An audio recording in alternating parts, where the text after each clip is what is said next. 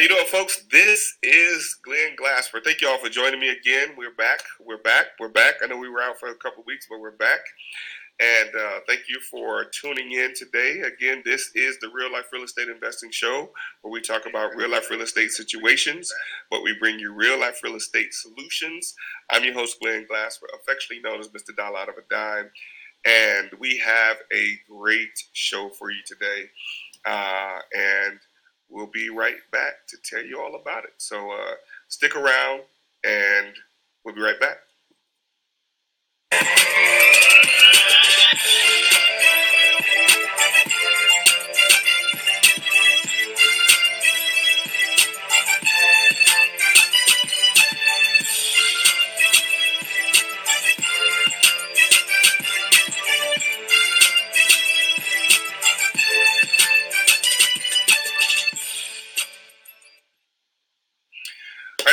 Welcome back. This again, this is the Real Life Real Estate Investing Show where we talk about real life real estate situations, but we bring you real life real estate solutions. And today, I have with me a special guest that's going to have a topic that I believe is long overdue for those of you that are in the fixing and flipping business.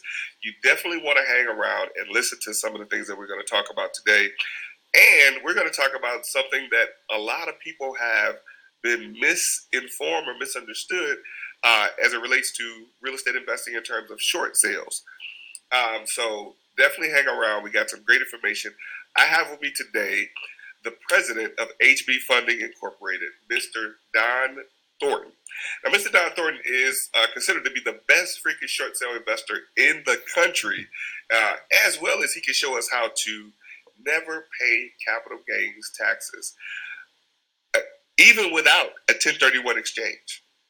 Now, I know when I heard this, I was like, wait a minute, I got to figure out how to do that, you know, because that's one of the biggest things that a lot of people get caught up in when they look at the amount of money they expect to make on a flip.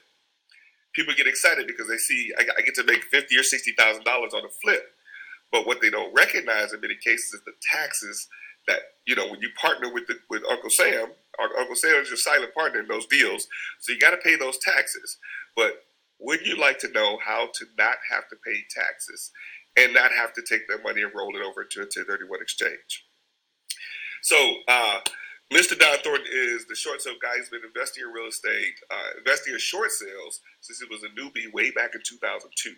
Uh, he's flipped over 3,500 short sales in his career, and he's currently expanding his short sale business nationwide from Florida and is looking to add investors to his network to help them monetize their upside down leads, help to monetize their upside down leads. He offers investors how they can legally avoid capital gains taxes without doing a 1031 exchange and how to convert up to 97% of their net income into permanently tax deferred passive income by using a special trust. I know that's something that you all want to hear about. So without further ado, Mr. Don Thornton. We need to have some uh, clapping hands that bring bring people in like you, man, for having that great information to share with us today. Thank you for joining us, Don. I know I told the folks a little bit about who you are. Give us some of the real background of how you got started and how you got in this lane of real estate investing. Well, it was sheer desperation. I, I, I'll just be honest with you. I mean, that's what happens sometimes. I mean, I'll, I'll give you a, a, real quick version of this. Uh, actually, you know, I, I got started in my mid 30s. My career path before then was I was going to be a Russian language specialist with the State Department. Government work was what I wanted to do. And then I just happened to be in Moscow when the wall fell and, you know, the Soviet Union disappeared. And all of a sudden, you know, if you were if you were an American who spoke fluent Russian, which I did, all these joint ventures, all these American companies came in and they were hiring you off the street for seven, eight, nine thousand dollars a you know a month just because you had a, a, U.S. passport and you spoke fluent Russian, and all that money spoiled me. And I said, "Screw government work! I want the money." And I ended up I ended up staying for I don't know ten years, I guess. And wow. uh, but I went. I you know I, I, got married. I have two kids. I have a grandson now. But back then, you know, we we um, decided that we are going to go back to the states and we went we went back to we went to Orlando because my sister was here at the time. And we said, why not? You know, we'll just go there. and uh, I got hired by a company, and they sent me right back to Russia, which was weird. Wow. But wow. my my uh, so we I went back and worked with them for a couple years, and they they were a pipeline inspection uh, company. They would go they put robots with cameras in sewers and, and water pipes. And at the time, Russia was going was getting a lot of foreign aid. Were going to do a lot of infrastructure rebuilding and modernization. And I put together a consortium of a Canadian company, our company, a British company, and a uh, Russian company. And we were going to start rehabbing pipes. And we did a pilot project. We did like, uh, I don't know, maybe about a quarter of a mile of uh, re, uh, rehabbing this uh, water pipe out with a, a city outside of Moscow. Went wonderfully. And we got a contract to rehabilitate 42 kilometers worth of water pipes in St. Petersburg. I was going to make a million dollars commission for that. Wow. And then my stupid company said, What if our equipment doesn't work? We're going to pull out. oh my gosh, right? So I went. Talk, talk about desperation. I went from having about to get a million dollars bonus, not to mention my salary, to wow. you're fired. Uh, you know, you got six months to get the equipment back, or we're gonna we're gonna you know come against you because uh, you know you got to get the equipment back to us. And it was just like wow. So I said, never again will I ever work for anybody. I, I'm just not going to do it. I will right. come hell or high water. I will definitely be my own boss. So I went back to. I had to leave my family. I didn't see him for two years, almost two years and wow. I had to find something. And you know, my mother, bless her heart, she always told me, "Don, you should be a real estate investor. Don, you should be a real estate investor. Don, you should be a real estate investor." So I said, "Okay." I had to pay the bills though, so I got my mortgage license, and I, I was trying to do deals and mortgages. I was horrible at it, just terrible. I was just barely. I, I could. I couldn't suck up to realtors. I just could not do it. And wow. and my I had a partner, and he was doing great because he could suck up the realtors, and I couldn't and I was too proud, I guess. Anyway, he one day he said, "Don, there's this event going on in uh, Tampa. It's about short sales. Why don't you go?" And I said, "What the hell is a short sale?" And he says, "Well, right. you can make you can make some money by negotiating with people are upside down, and they can uh, you know you can you can create equity and profit." And I said, "All right, I'll go." So I went there. And of course, you know, it was three thousand dollars. I always get the, the hook to get you three grand or five grand or whatever. I guess that's cheap nowadays. But um, right. I didn't have any money. I, didn't have, I had no money. So I raised my hand at the, at the, at the pre-seminar seminar. I just said, look, I don't have any money, but I want to do this. I, I, I think it's the most brilliant strategy I've ever heard of. What would I do? If you were in my shoes, what would you do? And he just said, you know, what I would do is what I did personally. He says, I was a cook in a restaurant before I started doing this. He says, just go start knocking, knocking on people's doors and say who are in foreclosure and tell them you want, you want them to give them your house I mean, you want them, you want them to give, you want them to give you their house. Wow. I just said okay. that happens. He says, yes, you'll be surprised. This so, is true. so I started doing that. The very first door I knocked on, a guy said yes. Wow. The very first guy, and I did not know anything. Wow. So my partner said, "Well, just go to this local RIA, and you'll find they're all really helpful. They'll help you." So I said, "Sure." So I went there and you know network. They said one guy said, "Yeah, I, I can do it for you." So we, you know, I said, "I'm wonderful. All right, you know, I'm gonna make fifteen thousand dollars, and this is awesome." And wow, this real estate investing is easy. And so, but it kept dragging. It kept dragging, and then finally, now I will give you a little preface here. They were very religious, and they said after two months, I was running out of money. They said, God told us to give the deed back to the homeowner. I said, God told you to give the deed back to the homeowner? Yeah. We prayed, and then God, that was the message we got from God. I wow. said, was God paying attention to my situation?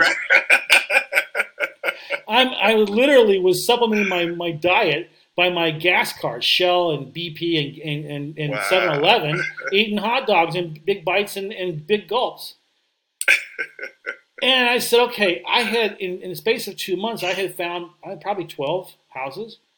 And they gave every single deed back to those people because God kept telling them to, to, to, it's the weird. It was the. I thought to myself, okay, maybe real estate investing is not that easy. So, uh, so I, I said, okay, I'm done with you people. So then I went, I found another investor, and he had me fill out a, a, resume. I had to go in and give a financial statement, and and he looked at my um, finances and said, "I can't work with you because you owe money." I said, "Yeah, because I haven't had a job." Right. you know? right. And he goes, "No, I, I just that just shows your character flaws. I will not work with you." Wow. I'm thinking, "Wow, okay, great." So then I, you know, my friend finally said, "Look, there's this guy. You can work for him, and I guarantee you he's good." This is around September and of 2002, and I said, "Okay, whatever." So I went there, and he says, "Here's the deal. I'll get you $500 uh, for every time you get me a deed, up to five, and then we'll give you thousand after that, and then you'll get 25% of whatever we make on the short sale." I said, "Perfect, let's do it." Right. I found him 36 properties in less than 10 weeks. Got him, got the deeds and everything like that, and then he then he fired me. You know why he fired me? You're giving me. I'm putting too much money out. You're giving me too many houses. Really? Yes. so he fired me, but I had two houses. I had two houses that I had not yet uh, monetized or I had not given to him. They were short wow. sales, and so I went to my friend and said, "Look, I'm getting sick and tired of your recommendations because they're all a bunch of crooks. You know, they're either religious fanatics or they're crooks." You know, and so he says, "No, let me help you find this lady." He found me a very, very nice British lady uh, down in South Florida. He says she'll do it for free. She'll teach you how to negotiate with the mortgage company. I said, "Let's do it." But I didn't have any money. I was dead broke, and, wow. and so I, I had this harebrained idea. I was going to go to the local RIA and just say, "I have I have uh, two short sales. I will offer you 50% of whatever I make on the deal if you give me three grand per short sale. I mean, right now to keep me going. So one lady did, and it kept me going until February 2003 when I had my first closing. I made $13,067.72. I, I had it framed, you know, and the week after I made 25,000. And so I went from big bites and big gulps with, you know, on borrowed, you know, gas card money to by the end of the year, I think I made around eight hundred thousand dollars. And from there, it was just I, I, was I was off like a rocket. And then of course you can imagine how much money I was making uh, during the Great Recession. You know, absolutely. You know, absolutely. so uh, I've been doing it ever since. You know. So so now I get it, I get it, and I know how this works. I you know I understand the process. But somebody watching, uh, or that, that will eventually watch, will probably ask the question: What is a short sale? Is it is it you got to be like five feet or less to do a sale, or what? What is it? What is yeah, it is. It is when a homeowner owes more than what the property's worth, and they cannot sell it unless they bring money to the table, and usually right. it's a lot of money, right? So, uh, so you the only way to save it, or excuse me, to sell it is if the mortgage company allows you to sell it at a price that's less than a full payoff and they will forgive the difference and they will pay all the you know, real estate commissions and closing costs and so forth. And it's very it's much less damage to your credit. So uh, that's what it is. So basically, how do you make money on it? Well, if they owe 200 and I know that they can I can sell it for 180,000, then I'm going to try to get it for 120. Okay. Now back in the day, I was getting $180,000 discounts, but the banks didn't know what they were doing. Now they know. So those right. kind of profits, you're very fortunate to get those. And as a business decision, we, we decided that we were not going to go for the big money because we just burn our bridges with. We might make a, a big payoff every now and then, but we're going to burn our bridges with negotiators. So we decided we're going to our sweet spot was going to be twelve to twenty, twenty-five thousand dollars, and volume. That's how we do it, and it worked. You know, it worked great. We were able to transition, and uh, but I will tell you this: if I had started short sales now, like I was back then, I'd fail. It's too complicated. They are so you, the stuff we have to do now to get discounts. I mean, back in the day, it was just you could just you could just go uh, uh, meet the appraiser at the property and BS for a while, and you know, wink, wink, nudge, nudge. How much do you need? Now right. it's like no, no, no, no, no, no, no, no, no, no, no, no, no. You can't even talk to them. You know, so right. it's a whole different ball game. But you know, we're still making money. So so, so is it still so? How how different is the short sale process now from before and now? Like, what what is what are some of the? I mean, I know, like you mentioned, you know, you can't really work out the numbers as much. Um, it's just complicated. It's complicated, and you know, everybody knows everything, and it's just you you can't you, you, they know the the condition of the property, they know the comps. I mean, you're going up against professionals, and they've been trained by the School of Hard Knocks. And they were losing millions and millions of dollars in short sales. Now they know. And so right, you have right. to make a very good case. I mean, we're submitting stuff, you know, 80 pages of documentation sometimes. Wow. Of what of why wow. we think this is this is the, the realistic price. And uh, you know, we win we win most of the time, but sometimes we don't. You know, it just depends. So it's just I would say it's just much more sophisticated than it ever was. I mean, I would say it's like back in the day it was like playing Pong. You know that old video game back in the 70s. You know, I'm old. Yeah. I remember that. Uh, yeah. To to uh, to, to doing whatever the video game is nowadays, you know, uh, Fortnite or whatever. That's really how okay. that, that's really the difference in sophistication of bank stuff. Wow, wow. Yes. Okay, okay, and, and I guess you know I, I, imagine it would take a lot of skills now oh, to be able to understand what are some of those things that they're going to look for in going into that process. Yeah, you know, I have people that come to me and they, they want me to sell a course, and I, I have a course, I do sell it, but I don't push it because I'm thinking to myself, God, you're wasting your money because you're not going to be able to learn this. It takes right. too long.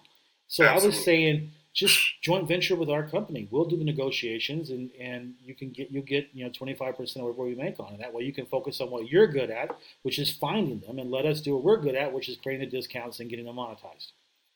Great stuff. Great stuff. Yeah. So so I guess I imagine during a time like that, you know, it was kind of understandable mm-hmm. uh, why someone would want to potentially go that route. But what right. made you decide that you wanted to specialize uh, in short sales? When, when, you were a newbie, when you were getting um, started, who wanted to do them today? They people don't want to do them, you right. know. And I thought to myself, plus, if I, you know, look, you can make money in real estate investing if you get the price down low enough and there's equity, then you can resell it or you can rehab it or whatever. But the idea that I could create equity and profit out of thin air by right. my negotiations, I thought that was the most brilliant, brilliant uh, strategy I ever thought of. And plus, I mean, no, not much competition. Wow! Wow!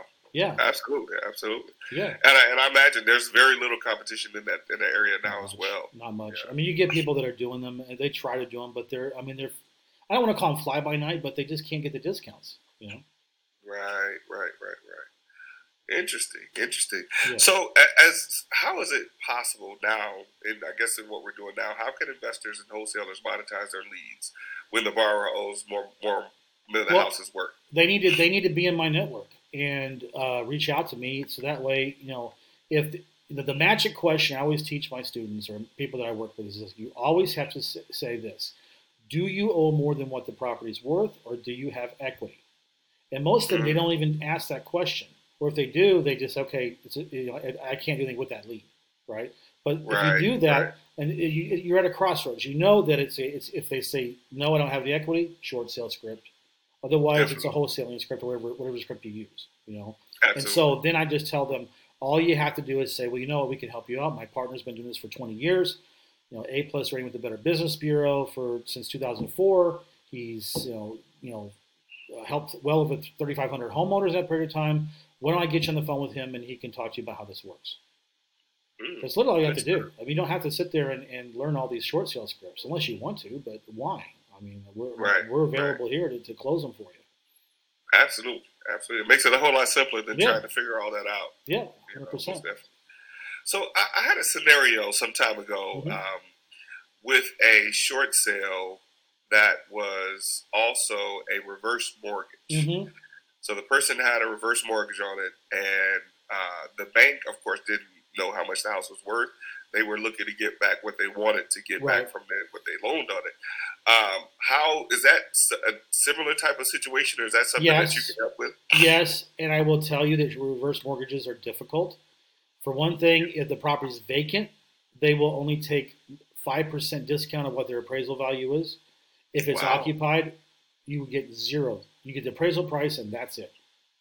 Wow. So they wow. are they are difficult. I would say in a hierarchy of the most difficult entities to work with, reverse mortgages are one, and then I would say VA are number two. Absolutely, absolutely. And and I, I guess that you know I'm curious to know why that is. I mean, because typically in, in situations that I've seen, like the house if they do a reverse mortgage, typically it's an older person that mm-hmm. has unlikely updated the property in any right. amount of time. Mm-hmm. So it's it's very likely that the property's not going to appraise for the market value. Um, so is it is it that part of the situation, or, or no, does that make it? It's the it's the all this massive appreciation that's happened in the last three years. The banks are yes. greedy and they want it. They they think they can. Right now, they have no motivation to do a short sale, especially on vacant properties. VA, if it's vacant, don't even try. FHA, wow. if it's vacant, don't even try it. They'll, they'll, they, right now. Now that's going to change as the economy turns and the, the, the market goes down. But right now, yeah. one of the reasons why they're slow is that I mean I don't I used to drive for dollars or I had people driving for I had a whole team in Florida like 70 people driving for dollars for me.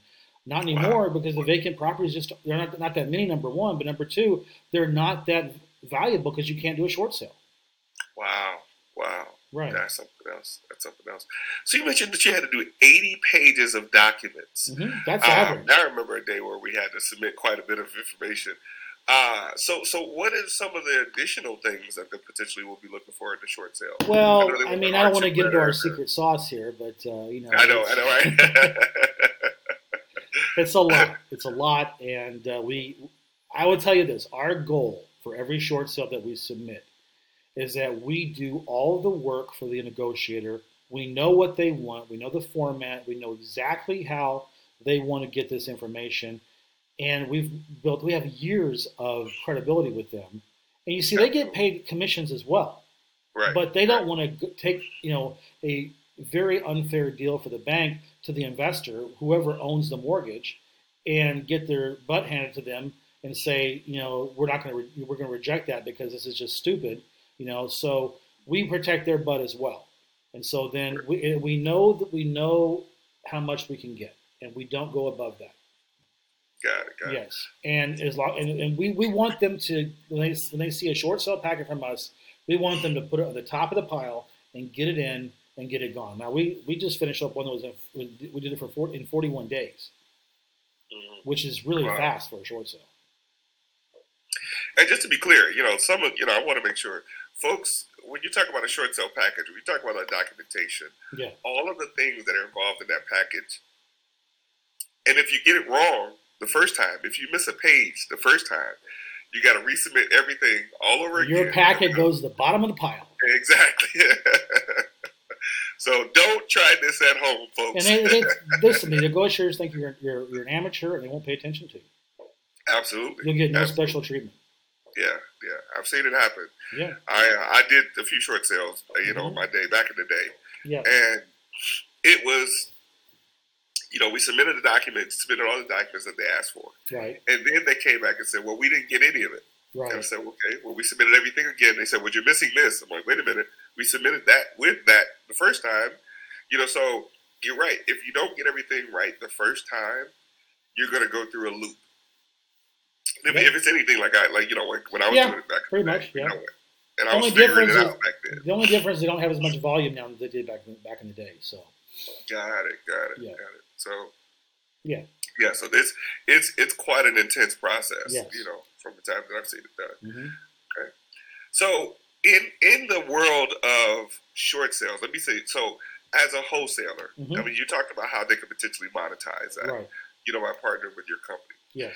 Is there is there a scenario by which you know, for a wholesaler we're watching, is there a scenario by which they automatically would know that this is a situation that they should partner with you on.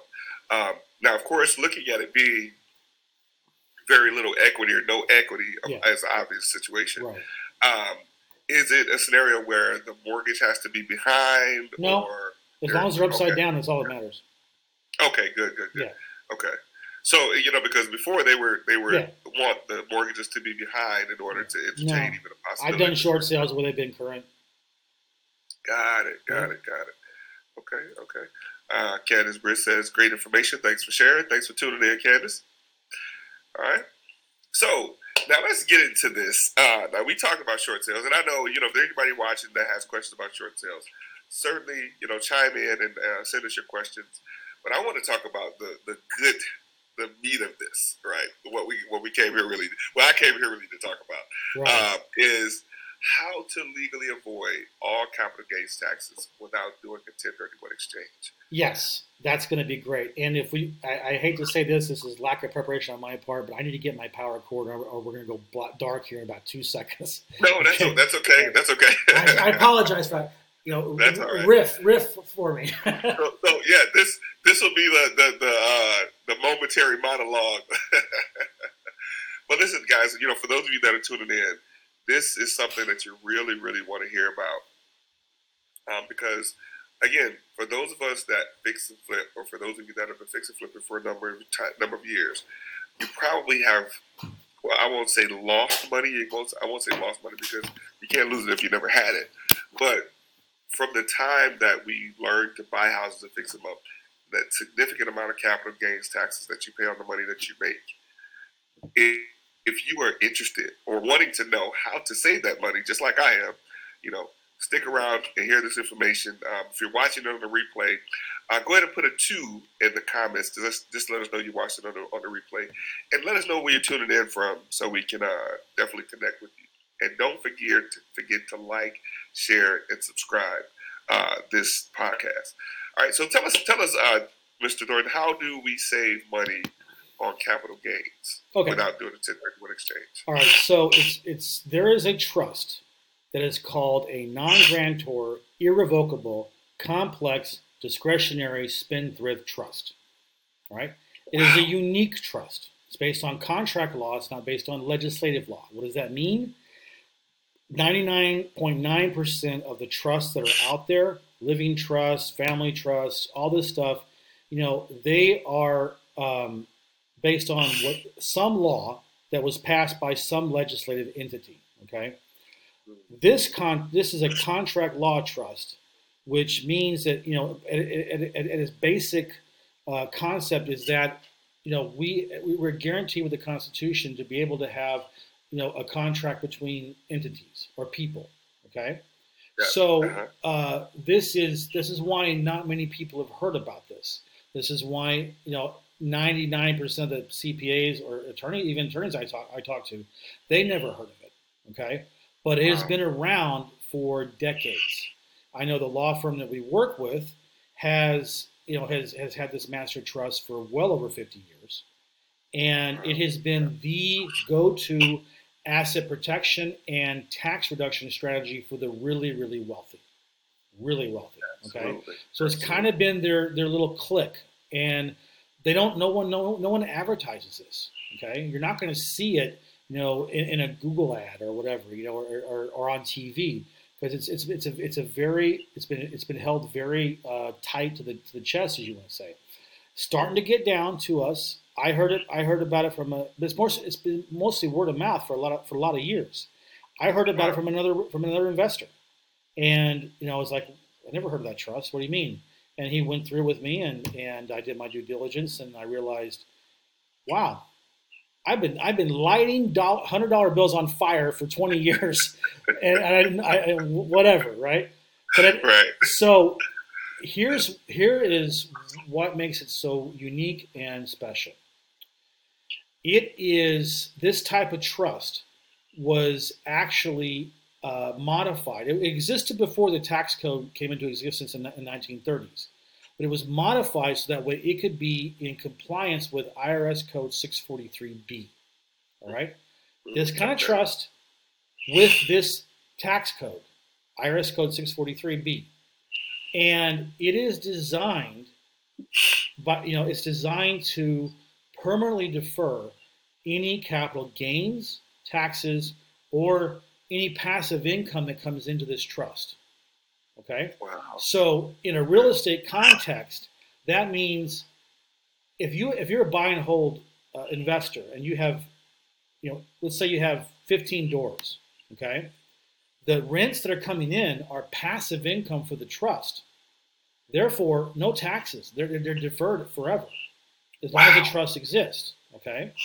So uh, it's it's it's an interesting concept. It's it's it's a non-grantor, which means if I'm going to be the trustee of my trust, I cannot create the trust. Somebody else has to create the trust, then appoint me as a trustee, and that person resigns. So now the trust exists. I'm the trustee, and so it's a non-grantor trust. There's a lot of grantor trusts out there. They don't have any tax advantages. Okay, because the IRS right, will, the IRS right. will think that, that that trust is an alter ego of yourself, and they will not give you any tax advantages. Okay. Got Second it, of all, it's an irrevocable trust, which means you cannot use that trust as a holding pin to transfer properties in and out or assets in and out. And so I don't, you know, I, I, I, will constantly, uh, when I'm talking to someone, I will constantly interrupt them and, and, and uh, correct them when they say, how do you transfer, you know, property to the trust? Like, you don't transfer it, you sell it. Okay. Absolutely. You have to yeah. irrevocably yeah. sell the asset into the trust. Okay.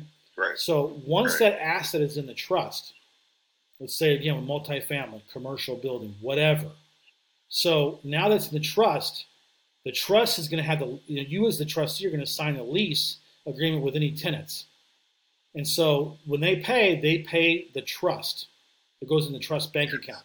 So like I said, that's passive income for the trust. Therefore, any taxes that would be owed are deferred in perpetuity permanently. Okay. When you when you have a trust asset that you want to sell, then as trustee, you put on the market. It could be a FSBO, it could be realtor, whatever. Doesn't matter. You sign a contract. When that money is when that contract is consummated, the money comes into your trust bank account. Then it as long as that money stays in the corpus of the trust, the bank account is not dispersed to yourself or anybody else, any of the beneficiaries, then any taxes are capital gains taxes are deferred forever. Okay? No 1031 exchanges. And that's a game changer, don't you think? That is absolute game changer. Because 1031 Absolutely. exchanges suck. Right? Absolutely. You have a very that's, tight that's window of how what you get something under contract. You got to find exactly the kind of standard square, standard square footage, you know, the year built within five year window. And, and, and with, the, with the housing market the way it's been the last three years, good luck finding an exact match. And so whatever right. whatever you don't match on, that's taxable, right? Absolutely. It's so Absolutely. hard, and this is so much easier. And literally, it's that simple, because this you know this this type of trust in um, in congruence with uh, IRS Code 643B, it means that no any taxes can be deferred in perpetuity. It's, it's not a taxable event. Any capital gains. Okay. Mm that's just the bottom line. It's just the way it is. So I don't know why any real estate a buy and hold investor does not have this trust. To me, it's just wow. why would you want to do it the other way? It's like it's for me. It's like this. The comparison is going to be here probably in a couple of years as word gets around. I'm doing my part to get that word around. Uh, is yeah, that people definitely. are going to look at a 1031 exchange as if it's a rotary phone comparison to your iPhone. Wow. Why would you want to do that? It doesn't work, and you don't need to have it that way. Okay. This is true. This so I'm true. telling you, you once you so, have that trust, you will never pay capital gains again. Wow. Wow. So the, the question was asked, what is the name of the trust again? Uh, it is called a non-grantor, irrevocable, complex, discretionary spendthrift trust. That's why nobody's doing using it. They don't know how to pronounce all that. Right. exactly. Each each name, each word in this name has its own specific responsibility. So right. at the end right. is spendthrift trust. Okay. The spendthrift provision means let's go back to buy and hold people. Okay. If you're a buy and hold uh, owner, it's it's not when you're gonna get, if you're gonna get sued. It's gonna be when you get sued. Okay when you have your properties in yeah. or your assets in the trust, the spendthrift provision gives you 100% lawsuit proof asset protection.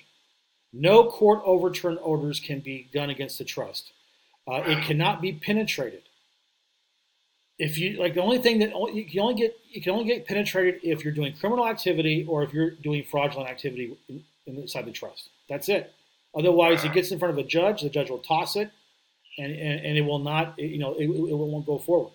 So, uh, so the spendthrift part, we, you know, we don't, we talk more about the taxes, but that's that's a big deal. Think about you flip it, fix and flippers out there.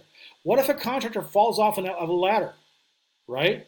Or right, what if somebody right. slips and falls in front of your in front of your your thing or whatever? I mean, you're protected from that with, wow. with the trust. So that's just one pillar of the trust.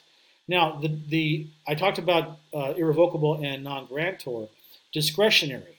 So, as trustee, you have 100% discretion to manage the trust. I mean, the trust assets on behalf of the beneficiary. Okay, so I mean, what that mean? You got 100% power.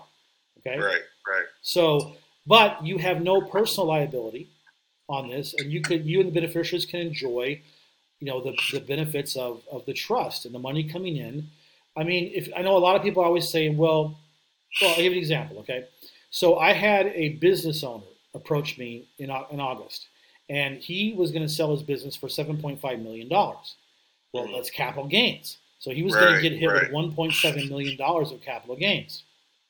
So we got him a trust, sold the assets of the business to him per, first, and then to the trust, and then he signed the purchase and sell contract with the with the buyer. And so that 1.7 million dollars did not go to the IRS; it went to his trust. It stayed inside his trust. Now he's 100 percent. He's in 100 percent control of, of, of his assets. He doesn't own them anymore, but he controls them.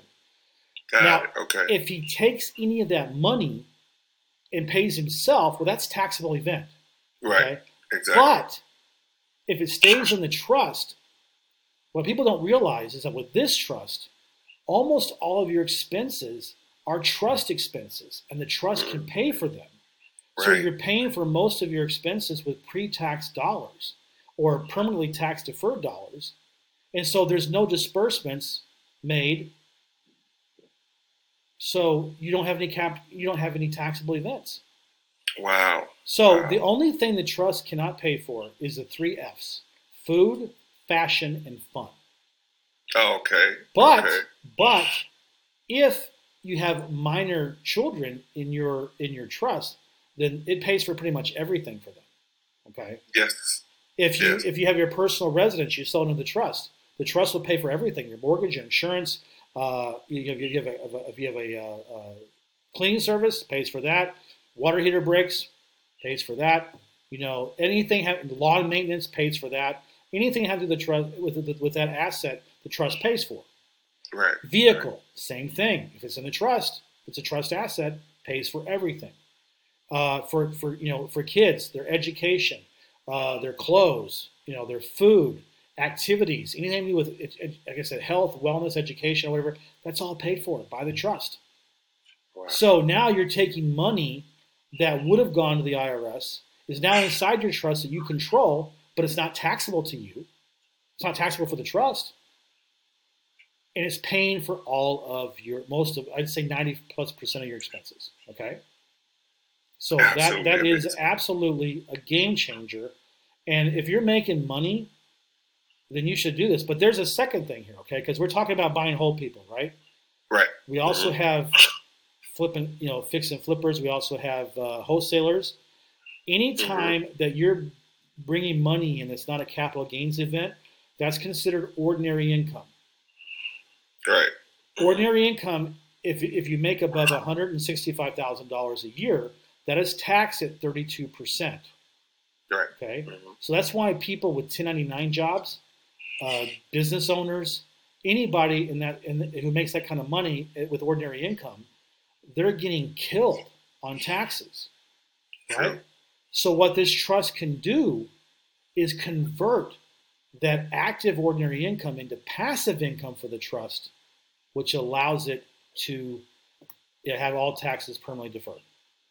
It's wow. a little bit different, but this is how wow. you do it. I'm gonna get, I'm, tell you, I'm gonna tell you what in my scenario as an investor. Okay, my I didn't I never take property I never take short sales uh, title to short sales anymore for the last four years. I have, a, I, have a, I have a monetization exit strategy that allows me to make money on these things without having to buy them. Okay, so it's kind of like a wholesale um, uh, compensation. So mm-hmm. because it's not there's no taxable there's no capital gains or short term capital gains on that. So it's just income. So right. I was getting killed on taxes for that. But now, here's what I did I sold all of my personal and my business assets into the trust. And not just tangible assets, also my intangible assets, my know how, my secret right. strategies, the secret Absolutely. sauce, everything is monetized and sold into the trust. Okay? So now I'm going to open up an LLC that's going to run my short sale business. My S corp gone. But this this L- new LLC cannot generate revenue because it doesn't have any assets with which to generate the revenue. Because where are the assets? They're in the trust. Right. Okay. Right. So here's what you do. The first thing you do is you make the trust a 90% member or partner in your LLC. First thing. Second thing you're going to do is in order for your LLC to be able to generate revenue, it needs access to the it needs access to the assets. So the trust will lease those assets to your LLC.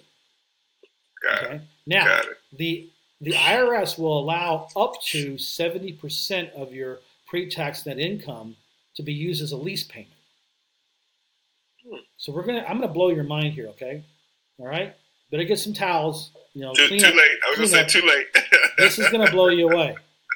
Let's say that you have a million dollars of pre-tax net income. Now I'm saying a million dollars because it's easy math for me. Because I was remember. I was a humanities major and Russian major in college. I was not finance. So okay. uh, so let's say a million dollars. So you've already taken your expenses out. You've already uh, done your deductions. This is what's left over. Mm-hmm. Normally, if this is active income, ordinary income, you'd be paying 32% of that, which is $320,000 worth of taxes that you would pay on that normally. But all we're going to do here is we are going to add two more expenses to your LLC that's going to drop its pre-tax net income down to, to laughably low number. All right. Wow. What's the first one? The lease, right? Definitely. The yes. LLC's got to pay that lease. Right. And if the IRS allows up to 70% of their pre-tax net income to be used as a lease, well, that's $700,000, right? Right. That's going to go over to the trust as a lease payment. Now you've you've reduced your pre-tax net income from a million dollars down to three hundred thousand dollars. so now we have one more expense for the trust. Remember how the trust is a ninety percent member of your of your uh, LLC? Yes. Needs to get paid for that, right? Absolutely. So ninety percent of three hundred thousand is two hundred and seventy thousand dollars. So that's going to go over. You're going to wire that over to the trust as a K1 distribution. So now we've moved, we've converted $970,000 in, uh, if it was active ordinary income into passive income for the trust. So once we have finished deducting those two expenses, we're left with $30,000. That's what we're going to calculate our taxes on for the LLC. now, the lease payments, passive income for the trust. The K1 distribution is passive income for the trust. So again, according to IRS Code 643B, the trustee who has 100% discretion is able to, um, on, the, on your 1041 tax return that you're going to submit to the IRS, your trust submits tax returns, he's right. he or she is going to write extraordinary dividend for the trust. And that means that all that passive income that came in is now, per, any taxes that would be owed on that are now permanently tax deferred. As long as you don't disperse. Wow. Mm-hmm. That is absolutely amazing. Yeah. Um, is it so, not? So, so, what I'm going to do, I'm going to cut this recording off so we don't tell anybody else about this. No, we got a couple questions. Sure. Um, I, I, mean, I have so many questions after all that. Sure. But uh, I want to give the audience an opportunity to ask the questions. We have Candace that says, since the money has to stay in the bank account for the trust, how can you have access? How can you have access to the funds?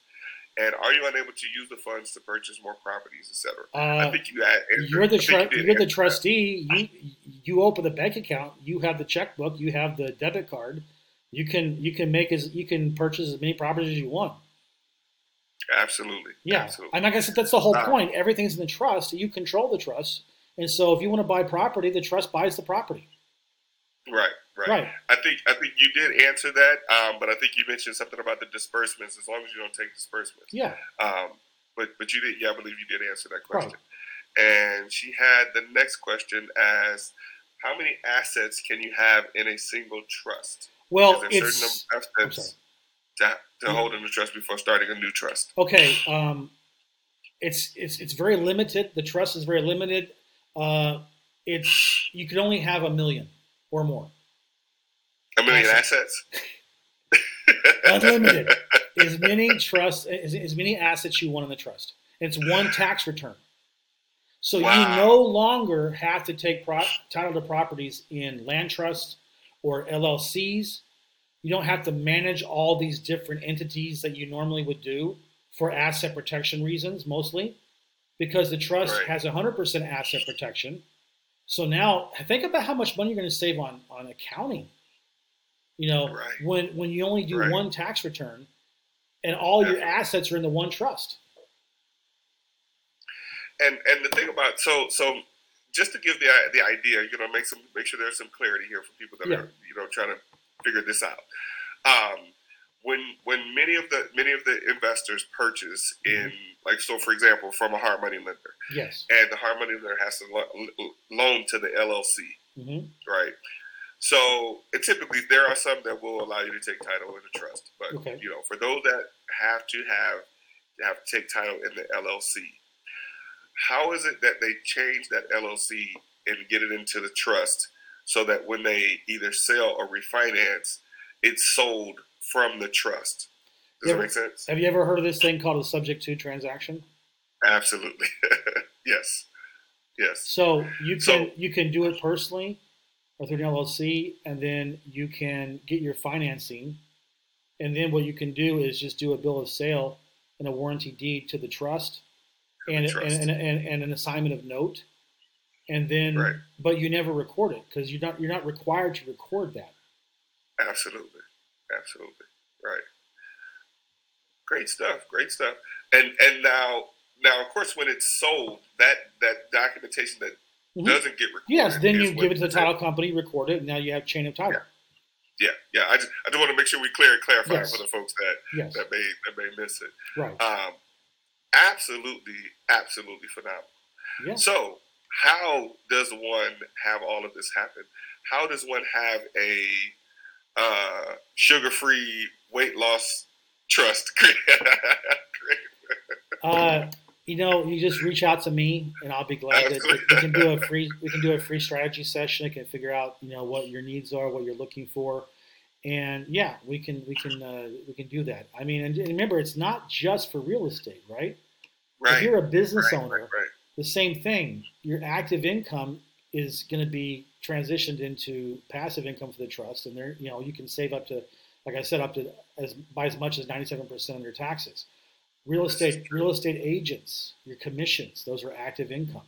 Same Absolutely. thing. 1099 people, like it's just business owners when it comes to uh, uh, you know selling your stuff, no capital gains. So there's literally there's literally no downside to this, and it's just one time. You don't have right. to keep paying money. Invest in the trust, and and then that's it. Wow, that's it. And these trusts wow. last forever. I mean, you can. oh, and by the way, the assets that you have in your trust, personal assets including, and you have your family members as beneficiaries. Like for example, my wife is is what is called a successor trustee. So if something happens to me, then she takes over. So yeah. we have a grandson. Eventually, he's going to be trustee of this trust. And it can go on for generations. You just have to renew it every 21 years, and that's it. Wow. Yeah. Wow. Right. And, and, you know, listen, I, I I've known about trust and irrevocable trust and asset protection and all that, but I had no idea. Like, the, you know, basically in essence, I want to is, is it okay to describe it this way? Is stacking the trust is what makes the you know when you talked about the um, the irrevocable trust and the uh, non-grantor spendthrift. The spendthrift, yes. yes. So it's like stacking them to create the specific trust that that gives you the specific yeah. I mean, you, you have five pillars, and the pillars are all necessary. And if you yeah. have all pillars, they work they work this way together then you're golden, right? Absolutely, absolutely. Great stuff. Yeah. Uh, I'm already getting requests for us to do this all over again. uh, listen, um, listen, you guys. If you, I'm telling you, in the next couple of years, as this word gets out, and, and we're, you know, I'm promoting this like you wouldn't believe. I'm on podcasts. Right. I'm, I'm on social media. You know, 1031s are only going to be used by people that you know, would, like I said, are, are the ones that never want to never want to upgrade their car. You know, I mean, because they're used right. to it. But ultimately, you don't need them, and this is going to be the go-to strategy for real estate investors and beyond. Anybody who's not a W two employee, the only people who can't help are W two employees. Right. You poor, you poor bastards are not helped helpable. We can't we can't help you on that. But anybody else, we can. And I would say, I often get asked, well, how much do you need to be making for this to be uh, worth it? 250, 300,000 and above of, of income is really where, you know, it starts to really help you because that's where you're going to get the tax, the tax savings. Uh, you, you're, you're going to see that almost immediately. Uh, at that, at that level, you know, you're going to, you're going to be able to break even or even get in the black when it comes to whatever your initial investment is with the trust. And then, and after that, it's just pure profit, you know, I mean, right profit in the sense that you're not giving away all your profit. Absolutely. For taxes. Man, and just think about had had we had this information. I mean, for some of us that have flipped a few houses in mm-hmm. the last couple of years, yeah. Um, you know, and, and for those that have taken significant payouts on those houses that they sold that were sold above market, mm-hmm. and they taken significant payouts, and you know, it was great but yeah. half of that money went back to back to yes. the government. Yes. You know? Yeah, and uh, I will say one thing because I know that I have heard this so many times. Oh, it sounds too good to be true. I don't think this is. I don't think it's true. Whatever. You know, I'm gonna tell you this, guys. Okay. This trust has been vetted by the IRS. That takes a long time. They go through it, you know, with a fine tooth comb. And then at the end, they issue what they call a trust private letter ruling. It goes through every single type of uh, taxable events that could happen with the trust and everything. And the, I can anybody's interested, I'll get I'll get you a copy.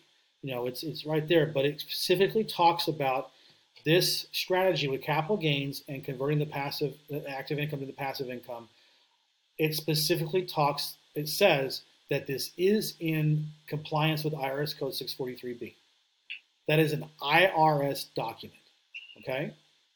And there's only one trust that's a master trust that has this uh, certification by the IRS. There are other trusts out there that, you know, just because it says non grantor, irrevocable, complex, discretionary uh, spendthrift trust doesn't mean it's this trust that's been vetted by the IRS. This is the master trust so, um, I mean, I know people are going to be running to their Google thing and they want to go and say, where is this? Where can they find it or whatever? You know, there's different things out there. This trust is the only one that has that status. Okay. Got it. Got it. Yeah. Great stuff. Great stuff. So, uh, Candace says, uh, please share info, reach it out ASAP. well, what you can do is uh, go to my website. It's https colon slash slash financial freedom, the number four, uh, U, like, you know, the, the letter U, uh, dot now, N-O-W, dot S-I-T-E. Financial freedom for you dot now dot site. Uh, and you can go there, leave your information, and then we can uh, you can download my ebook that goes over this. You can watch a webinar that I did, similar to what we talked about now for real estate investors. And you can, most importantly, you can schedule a free strategy session with me, and we can go over what you're doing and see how this would work and what would be good for you. So, you know, I will tell you this: what I described to you today is basic real estate investing, basic tax strategy with this. Now, if you're syndicating or you have multiple partners and things like that, then you know, you're going to want to have um, maybe another trust that goes with it called a business trust or a real estate investing trust. Okay. So if you're like for me, I don't have partners. I don't do multiple, I don't have preset distributions. So this works just fine for me. But if you're in more complicated, uh, more sophisticated investing, then, you know, then that, you know, that's why I'm saying have a strategy session. We can talk about what what it is you need, and I can show you, point you in the right direction as far as what the best strategy is for you. And before we talk about, I know we're almost almost over with our time, but I will say this, guys. Assets are anything that has value. So you can sell crypto, you can sell if you're, if you're forex, if you have stocks, bonds, you know, uh, um, precious metals, you know, wow. it, it's all it's the same thing. They are trust assets, and when you sell them, there are no capital gains. Okay, think about that. Wow. Think about that. You have a stock portfolio. You have a stock portfolio, and right, these right. are trust assets. The money comes into the trust. You liquidate some stocks. That's capital gains, deferred forever. If it is a trust asset, comes into the trust. Wow. So it's not just wow. real estate. I, real stuff, real stuff. Yeah. And and that's you know that was the question I was going to ask. Like you know, as it relates to assets, like all of the things that you can mm-hmm. potentially sell to generate income on. Yes. All of those things can be protected. That's 100%. amazing. One hundred percent. Wow. Wow. Man, listen, this has been by far one of the most uh, informal, informative shows that we've had. Um, now, thank you very much. For, I appreciate it. Uh, Thanks for, for having me on. And uh, you know, it's it's very very good to have this type of information so that you know people can know how to benefit from doing business in real estate and doing business. I mean, period. Yeah. You know, based on what you're sharing. Mm-hmm. Um, and we will certainly be be sure that we share this information, you know, with others. And for those of you that are watching, please be sure that you like, share, and subscribe to the channel so that we can bring you this information on a continuous basis. And we certainly will have you back, Don, to uh, talk more about you know how this is working. Mm-hmm. Um, and I'm already I'm already certain that you know a couple people that I know that are watching will be reaching out to you. One of them being myself. Um, and uh, you know just going over some ways of how this can be beneficial in doing what we do. Yes. Um, I want to give you an opportunity once again to share with you, the folks your contact information, how they can reach out to you. You know what? Let's just make and, it simple because I don't care. My number is four. My cell phone is 407 902 7827. Send me a text. Okay. Okay. I just keep it simple, right. stupid. I'm a very simple person. The strategy is very simple. It sounds complicated, but it's not. It's simple. And I don't mind. Text me. Okay. Very good. Very good. Well, there you have it, folks. Uh, is there anything anything else you want to share before we go? You mentioned your ebook. I want to uh, tell the folks how they can come across that again. Yeah, it's uh, you can go to my uh, like I said the website, which is https uh, slash slash financial freedom the number four the letter u dot now dot site n o w dot s i t e. Go in there, leave your information. You'll be you'll go to my website where uh, you can download my ebook and watch my webinar. Great stuff. Mm-hmm. Great stuff. Um, if you don't right. mind, I'll say one thing in conclusion. yes, yes, absolutely. Um, there is no such thing as too good to be true with this. This is right. listen. This has been vetted. Uh, this works. There is a lot of stuff on the internet about IRS Code 643B. So um, there. I mean, I'm going to forewarn you about that. And accountants and most lawyers don't know about this. So there's going to be some pushback when you start talking to people like that. But I will tell you, I will be glad to send you the IRS trust private letter ruling that goes over this, like I told you. And you can show it to any licensed professional, and they'll know what that means. Okay? This works. There's a lot of trust out there, and people are trying to do scams with different trusts. The IRS, even on their site, they have like a whole section of trust fraud. Okay? And I can give you an ebook that I put together that shows how this trust does not apply to any of those things that they put on there. This has been vetted. It's been around for 15, you know, for over 50 years. This law firm would be in jail if they were selling, you know, fraudulent stuff like this. And they did their, they did, they did, they did everything right. And so this is the only trust that, can, that has these pillars that gets you, that's been vetted by the IRS and check mark. It's like a blue. It's like a blue check mark on social media, right? It's been verified, and you have there's no no need to be afraid that somehow you're going to get in trouble with the IRS because the IRS already already checked this out frontwards and backwards. Great stuff. Great stuff. All right, again, thank you so much for Thanks being on the show today. Thanks for coming on and sharing the information. And guys, don't forget, he also does short sales. So if you have yeah. properties that you want to submit to him or have him partner with you on to help you get the short sales done, don't hesitate to reach out to him for those as well. Mm-hmm. Uh, especially those of you that are wholesalers that don't know what to do with those upside down deals. You just throw them away. Um, certainly reach out to Don and he'll sure he'll be glad right. to help you out with those as well. Uh, thank you all for tuning in today. Thank you for watching. This has been the Real Life Real Estate Investing Show, where we talk about real life real estate situations, but we certainly bring you real life real estate solutions. And again, thank you, Don, for joining us today.